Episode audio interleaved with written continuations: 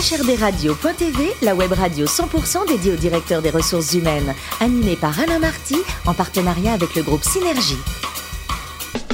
Bonjour à toutes et à tous, bienvenue à bord de HRDRadio.tv. Vous êtes plus de 12 000 directeurs des ressources humaines et dirigeants d'entreprise à nous écouter chaque semaine en podcast et en vidéo. Réagissez sur les réseaux sociaux, sur notre compte Twitter, HRDRadio-du-bas TV. À m'écouter pour co-animer cette émission, Sophie Sanchez, directrice générale du groupe Synergie. Bonjour Sophie. Bonjour Alain. Ainsi que Richard Fremder, rédacteur en chef adjoint de HRDRadio.tv. Bonjour Richard. Bonjour Alain. Alors, il pas qu'il existe des opérateurs d'État qui ont plein de fonctions et notamment nous renseigner sur les formations. Raconte. Ben oui, j'ai appris ça, moi, effectivement, grâce à notre invité, Patrice Guézou, qui est directeur général de Centre Info, justement. Bonjour, Patrice. Bonjour. Alors, vous êtes briochin, Saint-Brieuc, hein, pour les non-initiés. Ah, briochin, ça m'aide d'être précisé quand même. vous avez au départ un master de philosophie et puis ensuite un master 2 en consultation et formation des entreprises. Qu'est-ce qui s'est passé euh, Philosophie, entreprise? Pas commun. J'ai toujours euh, souhaité euh, avoir un parcours éclectique. Euh, ça c'est, je crois, assez largement révélé, puisque à la fois philosophie, sciences politiques, gestion, comptabilité à Dauphine, enfin bref, des, un certain nombre d'éléments qui m'ont permis de pouvoir choisir. Enfin, c'était ça l'objectif, en fait, de pouvoir choisir et d'être en situation de faire le métier qui me convienne. Voilà. Du coup, vous avez tout connu, le conseil, le privé, le public, un réseau consulaire, même un cabinet ministériel.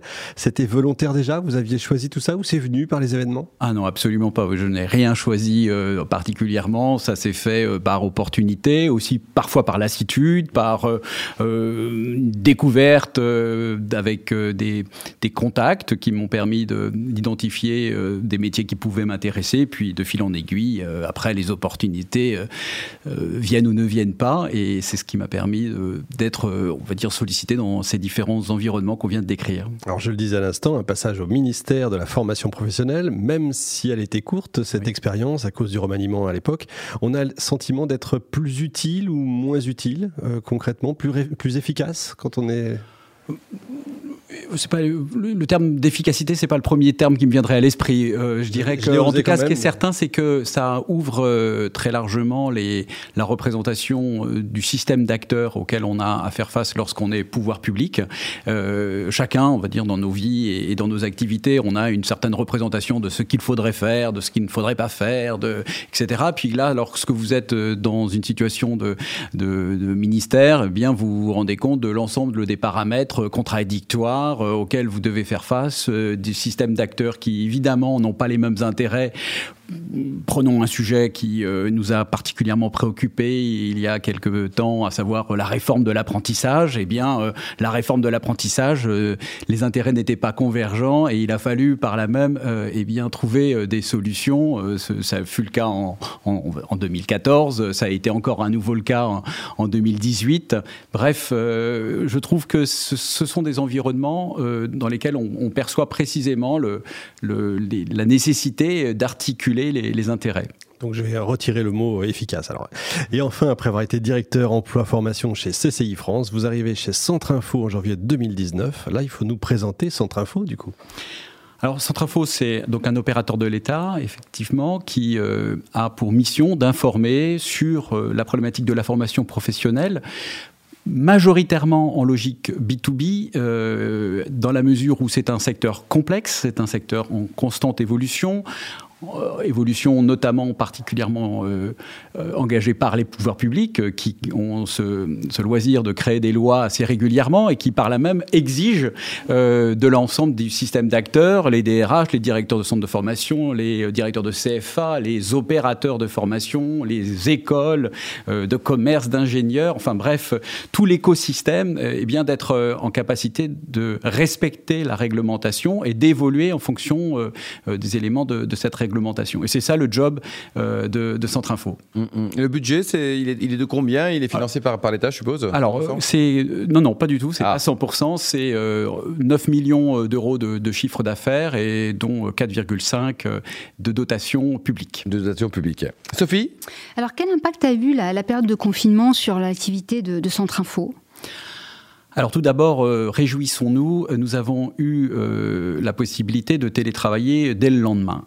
pour 100% de l'effectif 100% de l'effectif. Vous êtes combien au total? 80 personnes. 80 personnes. Et ceci résultait d'un investissement assez récent, octobre de l'année d'avant, qui ah nous avait permis de doter l'ensemble des collaborateurs d'un ordinateur portable, qui a permis de traverser les grèves de décembre et d'arriver au confinement de, de mars sans trop d'embûches. L'objectif étant bien évidemment d'assurer les prestations qui restaient possibles pendant cette période de confinement.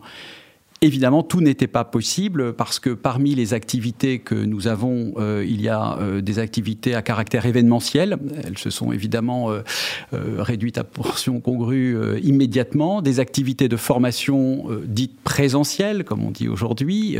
là aussi, elles ont disparu de la circulation et elles n'ont pas encore complètement reprise dans la mesure où les, je crois les, clients, tout simplement, ont encore quelques appréhensions de de, travailler euh, dans des collectifs euh, euh, resserrés, des salles, de, manipuler du, du, matériel, etc. Enfin bref, tout ça fait qu'aujourd'hui, on n'a pas encore complètement retrouvé et recouvré l'ensemble de, nos activités.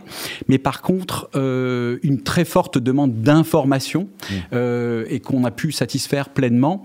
je, voulais, on va dire, simplement témoigner. Vous voyez, on a eu six lois, 65 ordonnances qui toutes ont, vu, ont eu un, impact sur l'activité de formation professionnelle. Et euh, évidemment, tous les acteurs ont voulu euh, connaître euh, les éléments constitutifs de, ces lois, ont voulu pouvoir s'adapter et, par là même, eh bien, notre mission de service public, en l'occurrence, nous a permis à la fois d'analyser ces lois, ces ordonnances, ces décrets, ces arrêtés et de les restituer à l'ensemble des professionnels de, du développement des compétences qui étaient évidemment eux aussi euh, très largement impactés. Est-ce que vous avez aussi intensifié des formations en ligne pendant cette période? Vous aviez déjà un catalogue de formations en ligne? Ah, Alors non, nous n'avions ah. pas de catalogue en ligne. Donc euh, ça, c'était évidemment euh, la très mauvaise surprise euh, au démarrage. Donc c'est un projet maintenant Donc alors c'est devenu, enfin il a fallu s'adapter très vite. tout d'abord, une formation n'est pas, on va dire, un webinaire, mais les clients, et du fait notamment des lois, ordonnances que je décrivais tout à l'heure, ont tout de suite demandé à ce qu'il y ait des temps d'échange. Et donc c'est sur cette base-là que nous nous sommes lancés dans, les webinaires. Puis ensuite, l'activité conseil, les, euh, les, euh, notamment sur la qualité, sur les certifications professionnelles.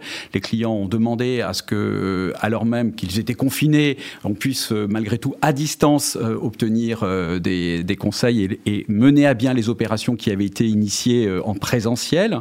et ensuite, eh bien, est venu le développement d'offres euh, plus ciblées. Et aujourd'hui, c'est vrai qu'on a une dizaine de, formations, donc au sortir du confinement, une dizaine d'offres euh, qui correspondent à euh, des champs sur lesquels on est particulièrement sollicité, et donc en lien avec la réglementation, et, et, qui jouent cet effet tampon, relais, par rapport à une activité dite présentielle qui, elle, n'a pas encore complètement reprise. On parle beaucoup en ce moment des jeunes et de l'impact de la crise sur leur recherche d'emploi et, et leur apprentissage. Que pensez-vous du plan de soutien qui est en préparation au niveau du gouvernement? Je crois que euh, c'est absolument indispensable de soutenir et les jeunes et les entreprises. Euh, et euh, les centres de formation sont évidemment euh, particulièrement concernés, mais il ne se passera pas d'apprentissage si les entreprises ne sont pas soutenues. Et donc, je crois que c'est un des points sur lesquels le gouvernement est particulièrement sensible. C'était l'orientation majeure de la loi de 2018, donc ce qui signifie que être en capacité d'appuyer les entreprises dans leur volonté de recruter en apprentissage et sera clé pour euh, pouvoir euh, eh bien, éviter un, chômage des jeunes euh, de masse.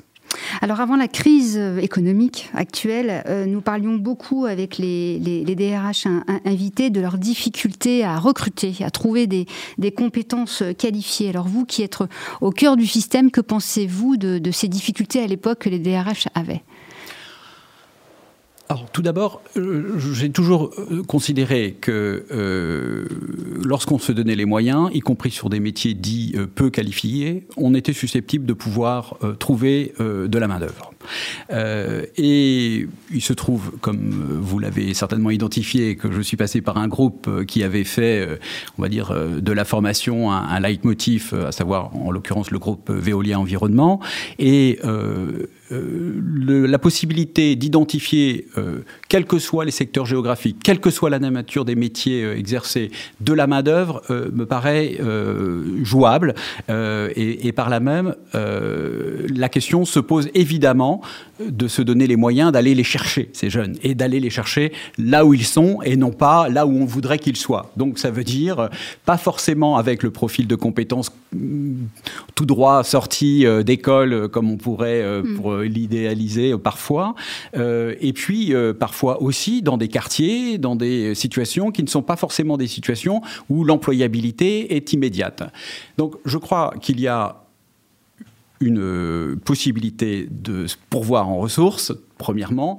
Deuxièmement, au regard à la fois des actions au titre de l'apprentissage et au titre du développement des entreprises inclusives, une prise de conscience euh, de, de l'environnement économique, que c'est de cette façon-là qu'on peut procéder au, recrutement des futurs talents. Mmh.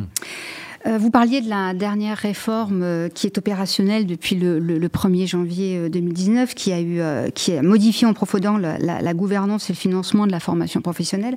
Elle a, impact, elle a un impact important sur, sur votre centre alors la réforme en tant que telle n'a pas d'impact euh, direct. Euh, euh, par contre, une décision du comité interministériel de la transformation publique de novembre 2019 on a, puisque il a été proposé une fusion de Centre Info avec un autre opérateur, en l'occurrence un établissement public administratif, France Compétences. Alors ça n'est pas donc la conséquence directe de la loi, mais par contre on est dans un processus effectivement d'évolution. Euh, et qui, pour laquelle, on va dire, je, n'ai pas pour l'instant, en tout cas, d'éléments d'information supplémentaires à communiquer quant aux résultats que cela ah, produira. Et Patrice, le, métier DRH, euh, vous le voyez comment et sur l'évolution C'est un beau métier déjà? Oui, alors c'est un très beau métier et je, considère qu'il a euh, un très bel avenir nous avons eu l'occasion, euh, je crois, de, déjà l'évoquer, euh, un très bel avenir parce que il est au cœur du collectif qui doit se construire dans une perspective de création de valeur et donc de génération de la performance. Et créer ce collectif, ça a toujours été difficile, ça reste, je crois, très difficile aujourd'hui. Mmh. Et deuxièmement, j'ai tendance à, considérer qu'il euh, y a une telle demande de prise en, en, compte de l'individu dans, dans, dans, ses appétences, dans ses qualités, dans ses développements, euh, que euh, cette, euh, ces nouvelles générations ou ces demandes formulées par les actifs d'aujourd'hui complexifient encore plus le, le travail des, des DRH qui doivent faire face à une demande de reconnaissance beaucoup plus criante, probablement peut-être que ne l'ont vécu d'autres générations. Juste avant, quoi. Alors certains disent que le plus beau métier du monde, c'est prof. Vous en pensez quoi? Je, considère que c'est un très beau métier, que c'est un métier euh, au service du savoir et je trouve que ce métier euh, mérite toute notre considération. Bon, et côté sport, vous avez été euh, vraiment sur les tatamis. Le judo, c'est fini vraiment ou pas? Ah oui, oui. et pourquoi c'est fini maintenant? Euh, bah, écoutez, comme une bonne partie de l'activité euh, sportive, euh, lorsque je fus briochin, j'avais. C'est un hein, pour ceux qui nous rejoignent à l'instant. Une activité sportive assez importante. Et puis, à partir du moment où les études supérieures sont entrées en ligne de compte, le sport, à ce niveau de compétition, en tout cas, est, passé derrière moi. Merci beaucoup, Patrice. Merci également à vous, Sophie et Richard. Fin de ce numéro de HRDRadio.tv. Retrouvez toute notre actualité sur nos comptes Twitter, LinkedIn et Facebook. On se donne rendez-vous jeudi prochain 14h précise pour une nouvelle émission. L'invité de la semaine de HRD Radio.tv, une production B2B Radio en partenariat avec le groupe Synergie.